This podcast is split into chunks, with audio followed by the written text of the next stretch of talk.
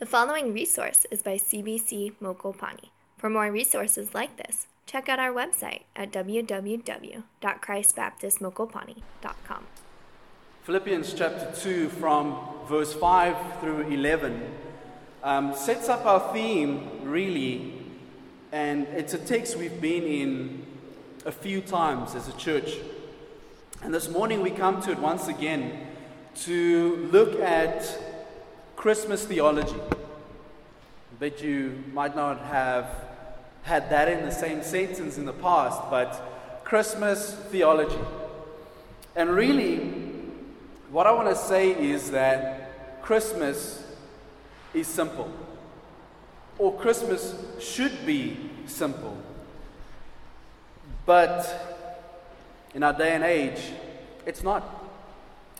It has been sold out, it's been taken hostage by the world in the sense that the humility and the poverty, as we've just sung, the humility and the poverty in the stable is confused with wealth and indulgence of selfishness and gift giving.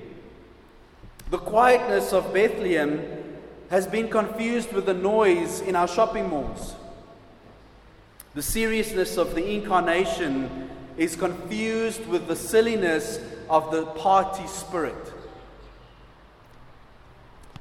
The blinking lights have become compared with the star of heaven. So it's really become a confusion. It's perhaps become a time of chaos. But when we when we take all these things and we strip it away, when we strip away the cheap plastic toys, the flying reindeer, when we strip away the modern approach to Christmas, there's one thing that should remain the birth of Christ. Whether, and I know we want to argue and say, but Christ wasn't born in December, so why are we celebrating in December? Between us, right? Pagans kind of set this up originally. Christianity hijacked it. Christianity hijacked it in that we celebrate Christ becoming man. So I want to continue by saying this. The only element in the Christmas season of celebration that has lasting effect is Christ and his sacrifice. Santa, if you will, cannot give you any strength. He cannot give you peace or comfort, hope or love, or the promise of confidence in the future. This is because there's no lasting value in any earthly gift.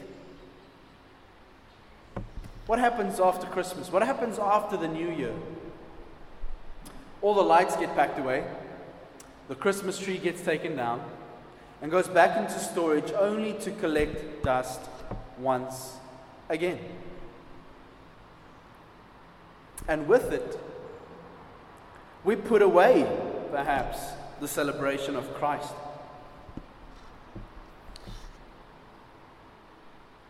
All Christmas has to offer, truly has to offer, is Jesus Christ. It's not about the meals and inviting strangers into our homes. It is about Jesus Christ who truly gives hope, who truly gives peace and joy and comfort. That's the person. The imagery, the symbols, none of that can give us these things. Luke chapter 2, verse 11 says, that Christ would be a savior. Mark 10:45 says the son of man has come to serve. Luke 19:10 says he has come to save.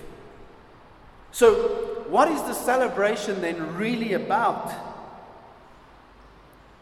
Are we celebrating the birth of Christ? You see, because if the Old Testaments, the prophets, had to look at this, they were prophesying that a liberator, a savior would come. And he's coming not just to live, but to die, a death we deserve. If we had to look at it from Mary and Joseph's standpoint, this is their son. If we look at it from the standpoint of the angels or the shepherds or even the wise men, would that be enough? Would that be reassuring for us? Well, I want us this morning to look at it from Paul's point of view in Philippians chapter 2. See, Paul presents us with a picture of Christ's humanity. Christ's position, what he left behind, what he took on, who he became, so that we could have this life. So this morning, we have five points before us, five points of Christmas theology, all right? And um, let's start by just reading our passage and then I'll pray for us. Philippians chapter 2, verse 5 have this mind among yourselves, which is yours in Christ Jesus, who, though he was in the form of God, did not count equality with God a thing to be grasped, but emptied himself by taking the form of a servant, being born in the likeness of men, and being found in, the, in human form. He humbled himself by becoming obedient to the point of death, even death on a cross. Therefore, God has highly exalted him and bestowed on him the name that is above every name, so that at the name of Jesus every knee should bow in heaven and on earth and under the earth, and every tongue confess that Jesus Christ is Lord to the glory of God the Father. Our Savior, we pray this day as we take on these verses that we would just be once again enlightened of this beautiful transition, this beautiful act of life giving sacrifice, so that we would know true peace, so that we would know the Father, so that we would have a future hope that is laid out before us. And therefore, we give thanks in your name alone. Amen. So we come firstly to Christ's sovereign position. I know maybe some of you like Hallmark movies, and this is the time for all of that, perhaps. The problem I have, besides ongoing blasphemy and whatnot, is the baby Jesus. Baby Jesus, baby Jesus in a manger. Yes, that's significant. And that had to happen. But if the focus remains just on Jesus being the babe, we're missing it. We're missing it. Because in order for Jesus, God, to become the babe, we need to acknowledge that He is firstly sovereign and that He was before in a sovereign position. Listen, this is something that the angels, according to the book of Revelation, struggle to comprehend. Christ taking on humanity, Christ leaving a sovereign throne. You see, this is about his person. This is about his nature. It's about his character. It's about his attributes in eternity before he came. Literally, when we read it, it says, He being in the form of God. He being in the form of God. Now, being denotes the person's essential nature, it, it is our essence, okay? It's, it's what's unchangeably true about us. And so, this describes this part of Christ that's unchangeable. And therefore, it's essential to Christ's very existence. We've seen in John's letter, we've seen in John's gospel, when John says, In the beginning was the Word, the Word was with God, and the Word was God. It tells us unchangeable. When, when Christ comes into the world, he doesn't stop being God. Scripture says, This Word, who was in the beginning, who was with God, who was God, becomes flesh. That's sovereign. That's sovereign. So, being in the form of God adds another component. See, the Greek word is morphe and it refers to the characteristics of someone. And the word form doesn't really work well in, in, our, in our English language because form kind of gives the connotation that it's something that's on the outside. But when we take the word morph, it means the essential abiding characteristics or attributes that belong to someone. So we start with the fact that Christ Jesus is God. That's unchangeable. This is his sovereign position. He is God. He possesses all characteristics that belong to God. But our next phrase says, and you're welcome to follow along.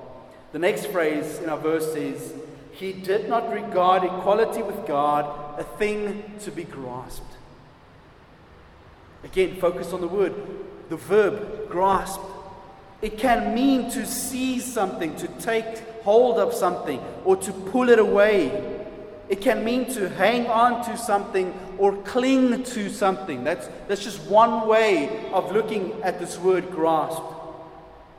Uh, we'll look at a second just in a moment, but this first form is not Christ. Christ did not seize, he didn't take hold of, he didn't pull it away because someone else did. Someone else did. And it got them kicked out of heaven. Right? Lucifer or Satan, however you would word him, wanted equality with God. And so this was something for him to be taken. This was something for him to pull away. And we know he was un- unsuccessful. Jesus doesn't do this. For Jesus, equality with God is not something that's needed to be snatched. And this is how we interpret it. Having equality with God was not something he clung to. However, he possessed equality with God and was willing to let it go. I'll say it again. He possessed equality with God, and still he was willing to let it go. Not to cling to, not to seize, but to let it go. Therefore, verse 7 says, He emptied himself. He emptied himself. Some people interpret this to mean that he emptied himself of his deity. You know, that he stopped being God. That's him emptying himself. He can't do that because that's his nature. He doesn't stop being God, he remains fully God. But he empties himself in one sense of his divine glory. How does that look? Well, when Christ comes in human form, does he glow? Is he born with a halo? No, he's veiled in flesh. He's veiled in flesh. Not only did Christ, in a sense, give up this divine glory, but he gave up the independent exercise of his will. Scripture tells us when Jesus said, I came not to do my will, but the will of him who sent me.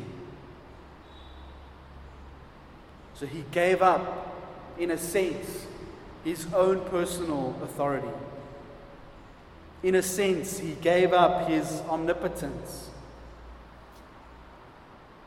This is the emptying of himself. I like to argue and say the emptying of Christ was an addition. It's not a subtraction, but an addition in that he took on another form. He took on humanity. Listen, Jesus had all the privileges of being God, and he chooses to set these privileges aside so that he could serve sinners in the Father's will. That's how the story of Christmas begins. It begins with the Son of God abandoning a sovereign position. Are you with me? It's hard, but it's because we haven't ever reflected upon it. Christ gives up this sovereign position. And look at the second part of verse 7. By taking the form of a servant, being born in the likeness of men. So he abandons this sovereign position for a lowly position, and that is Christ's position as a slave. Christ's position as a slave. You see, he comes down from being the king of heaven, right? We have to remember before Christ becomes man who he is, who he was. The king of heaven. And now he's a slave. Now he's a servant to man. He takes off the robes of royalty for the rags of a slave.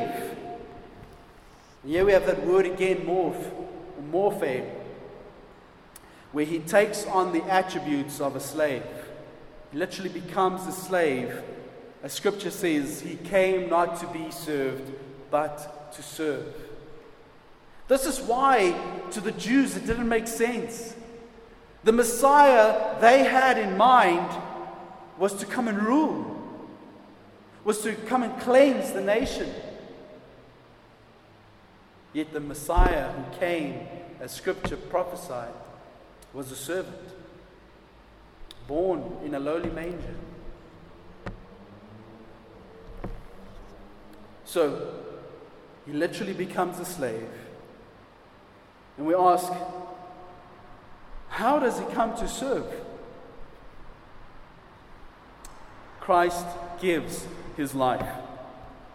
See, Jesus didn't just take on the image of a slave, or he didn't model the image of a slave. He takes on the very attributes of a servant, the very characteristics of a slave. Why or how? Christ was in total submission to the will of another. He was in total submission to the will of his Father. And he gladly submitted to this will. He gladly becomes a slave of God in order to serve us, in order to save us in our greatest need. Friends, this brings us to a third position Christ's position with sinners. See, if he was to save sinners, then he needed to be with sinners. And so our text is, is found in verse 8. It says this being found in human form. Just till there, being found in human form. What do we know about man? Help me out. What does Romans say, the gospel according to Paul?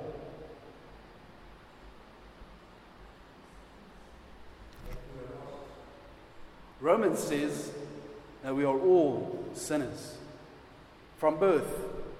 That because sin spread from one man to all, we are now all born in sin. And because of the sin, the wages of the sin is death. Human form, therefore, is in sin. Christ's position is with sinners. Not only does he become a servant or a slave or like us, in him remaining sinless, he chooses to be with sinners. He comes down as a slave, being found in appearance as a man, Literally, that's him becoming human. And this is the mystery of the incarnation. He's not half God, half man. He's not all God, masked as a man. But he is fully God, fully man.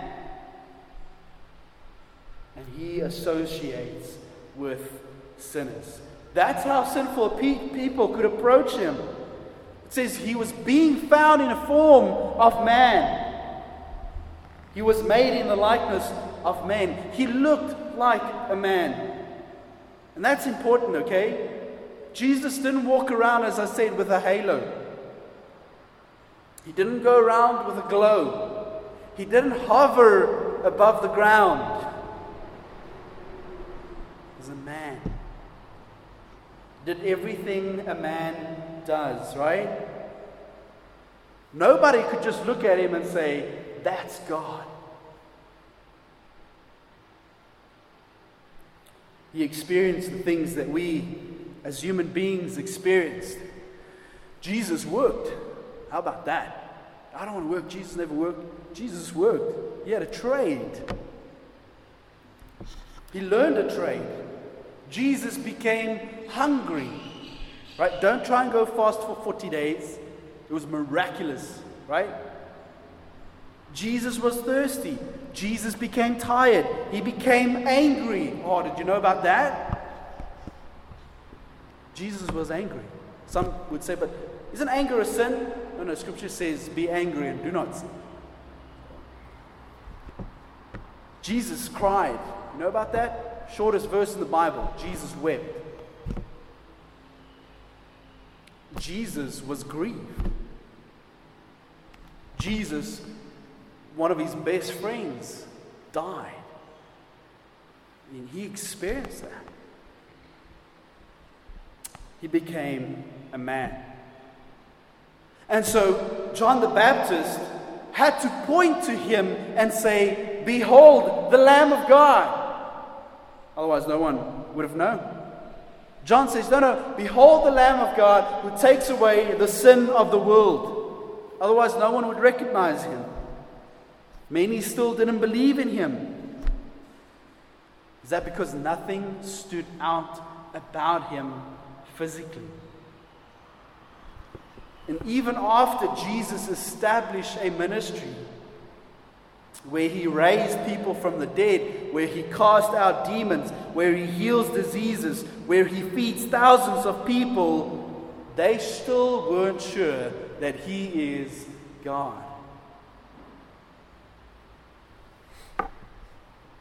Some, in the form of the Pharisees and the religious leaders, said that if he had power, his power came from hell. No. Therefore, it brings us to Christ's selfless position. Remember, this is Christmas. Hey, we celebrate Christmas, isn't it? But we take for granted Christ. You see, in verse 8, it carries on by saying, he humbled himself by becoming obedient to the point of death, even death on a cross. That is selfless. Not only was Jesus selfless in coming down, leaving his sovereign position, taking on the position of a slave, or positioning himself among sinners, but he gives himself, he gives his life He's selfless. Listen, this, I think we, one of the greatest pictures we see of this selflessness isn't necessarily in the acts that Jesus does, but in his prayer. Specifically, his prayer in the garden. Jesus prays and he says, Father, let this cup pass from me. Now, listen, Jesus knows this cup's not going to pass. Therefore, he says, Yet not my will, but your will be done. That's selfless. He lives and he grows up in humility. Not many people knew who he was. In fact, no one knew that he was the one who made the universe. Yet he comes down. But he didn't just humble himself to come into this world. Scripture says that he humbled himself all the way to death. And we could say, sure, that's a sacrifice. To death, man, I could admire that. But Paul goes ahead and says, death, even death on a cross. There's significance here, friends. He doesn't take a bullet, he doesn't pass on quickly. He takes on what is historically known, some would argue, as one of the most excruciating ways of dying is to be impaled, nailed to wood, and then flung into the air. To be in a position where you're suffocating, not breathing, yet alone the pain that's going through your arms and legs. That's after he just took a death penalty, by the way. The scourging, that in itself was a death penalty. Many people didn't survive the scourging. It's excruciating. But this is his obedience. This is his selflessness that he becomes obedient even to death, death on a cross. Listen, he stooped down all the way to die for sinners.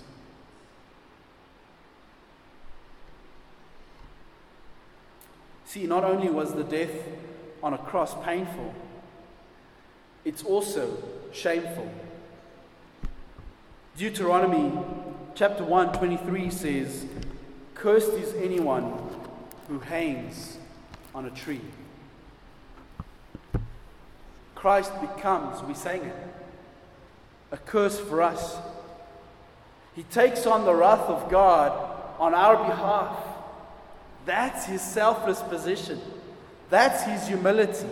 That is the sacrifice. Now, because of this, we come to Christ's exalted position. From verse 9. Christ's exalted position. Verse 9 says, Therefore, or for this reason, everything we've just read until now, for these things, this is the reason, God has highly exalted him and bestowed on him the name that is above every name, so that at the name of Jesus every knee should bow in heaven and on earth and under the earth, and every tongue confess that Jesus Christ is Lord to the glory of God the Father.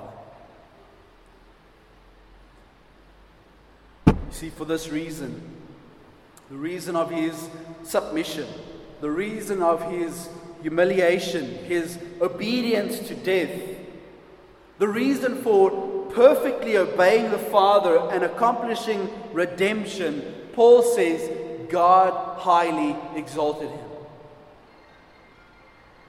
He doesn't stay in the grave. He doesn't raise from the grave only to die again. Scripture says the Father exalts him to his own right hand. That's remarkable, isn't it? He's enthroned with glory. And so Paul goes on to say, and bestowed upon him is the name that is above every name. The name that's above every name, so that at the name of Jesus, every knee should bow. And we want to say, but at the name of Jesus, the highest name is Jesus. He is Lord. He is Lord. If Jesus isn't Lord, then the name Jesus means nothing.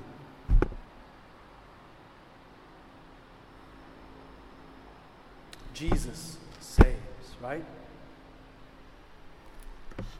So add this name, who is Lord. That's the name. The name above every name. To this name, Paul says, every knee will bow. Where? In the heavens, on the earth, and under the earth. I'm going to say, but there's a theology, or a few theologies out there that say there's no hell, at least not yet. Well, where do sinners go? And what does Scripture refer to? Yeah, yeah, we're, we're waiting for the eternal lake of fire. I, I agree. But sinners go to a place of torment. And, and, and God's word says, even there, every tongue will confess. Every tongue will confess that Jesus Christ is. That's Christmas. I mean, come on. Jesus Christ is Lord. And if you confess Jesus as Lord with your mouth and believe in your heart that God raised him from the dead, you will be saved. That's what Scripture says.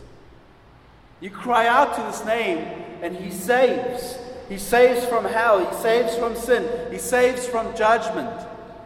Christmas. That's the gift. That's the theology. And so we now have this opportunity to call upon the God man, to repent of our sin, to ask for salvation, to trust in for salvation. So if you choose to confess Him now, God's word says you will be saved. He will save you. Here's the thing if you don't want to confess Jesus now, you will confess Jesus. But it will be in bitterness and it will be in remorse forever in hell. Everyone will confess. That's Psalm 2. Everyone will bow before him. Whether we choose to do so willingly or whether he breaks the knee. Everyone will bow before Christ. Everyone will confess Christ. He said, but how does someone confess they don't want to? Have you read about Balaam? Balaam tried to curse God's people, and the only thing that came out of his mouth was blessing upon God's people. Friends, we have the opportunity to approach Christmas with a Savior. We get to enjoy the Savior. Yeah, we sing the carols. We look forward to a time of rest. But this rest is temporary. Listen, we don't know what the next year holds for us, but I tell you this Christ said that we will suffer many things. So, hey, there's your 2022 for you. It's not a full number, it's not a double digit number, it doesn't mean prosperity. Perhaps it does for some, but that's not the promise. Yet Christ is our true rest. Christ is our true gift. So if we call upon Him, rest upon Him as He gave Himself away, remaining God, the sovereign Lord becoming a humble slave, a friend of sinners, one who selflessly sacrifices, He is the exalted Savior. So that's my invitation. I know Christmas is a week away, but I invite you to Christmas now. Come and experience Jesus Christ. Experience his, his hope, His love. Perhaps you're a Christian. And you say, but I, I already have Christ. Uh, it's already Christmas. But for the last couple of months, maybe even years, it hasn't felt like you have Christ. That in your relationship, it's just not being healthy. Again, I invite you come to Christ. But I don't know what to say. Come to Christ. Scripture tells us that the Holy Spirit helps us when we don't know what to say. Friends, therefore, we can agree with the prophet when he says that his name is Wonderful Counselor, Prince of Peace. This is his ministry for us. Therefore, we can exalt him, we can praise him, we can serve him, and we can obey him. Let's give thanks. Our Lord and our Savior Jesus Christ. What a remarkable opportunity it is just to once again look at who you are and what you've done and what you continue to do for us, how you continually minister to our hearts. I pray that in this time, for many of us who perhaps may be confused about our relationship with you, for many of us who have just grown tired and out of routine, for some of us who have just become so lukewarm and out of the commitment, Lord, would you come and restore? Would you come to this church and, and restore the commitment, the, the devotion of a people to one another and to you? I pray that in this season, Lord, you would truly help us to remain focused upon you and your goodness. That as we plan the year ahead and we know what your word says, we know what Proverbs 16 says. And I, I pray that our, our hearts would would be in submission to your final word, to your say upon our lives. And we thank you for the, the theology of Christmas, Christ. That we can today be here gathered in, in unity and in harmony because of what you've done and that ministry that still continues. So we give thanks and we pray this in your name. Amen.